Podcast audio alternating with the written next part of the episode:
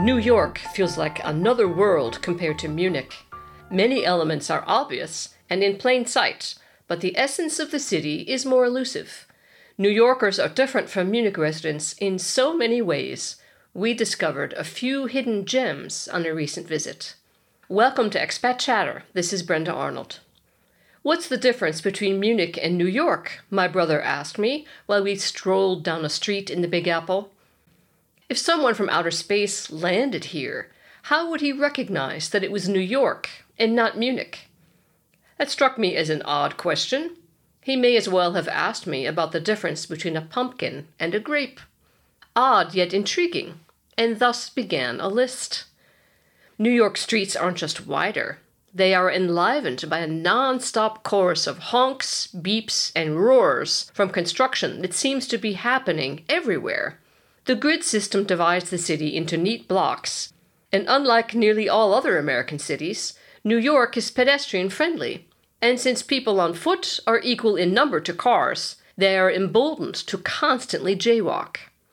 This is in direct contradiction to my daughter's German upbringing, characterized by signs at crosswalks admonishing people to stop, don't walk on red, set a good example for the children. The result? We all stand patiently at New York crosswalks, waiting for green while everyone else rushes past us on red. Munich has a law that no building can be higher than its landmark Frauenkirche, the city's 99 meter high cathedral. The old city consists to a great extent of former monasteries.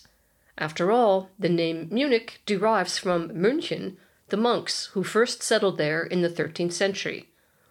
Many surviving monasteries have since been turned into office buildings, department stores, and police stations, but even in their modern renovated form, they bear little resemblance to the skyscrapers of New York.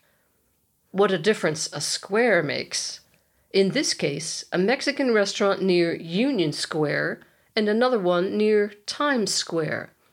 Mexican restaurants in Germany are scarce, and even when you find one, it's more German than Mexican, so every visit to the US is an opportunity to indulge in Mexican food. At the first one near Union Square, I discovered Huitlacoche. Something with such a bewitching name must be tried, I thought. If I had known the English translation, I might not have been so inclined. Corn smut. This sounds more like a dirty magazine found in a field in northern Illinois. But whatever the name, it was a delicious mushroom dish with black beans and cheese piled high generously on a tortilla. Two days later, I ordered exactly the same meal near Times Square, where dozens of theaters draw visitors from around the world. This time I was served a mini tortilla smeared with black bean paste, a few huitlacoche mushrooms, and a sprinkling of cheese. A classic tourist ripoff.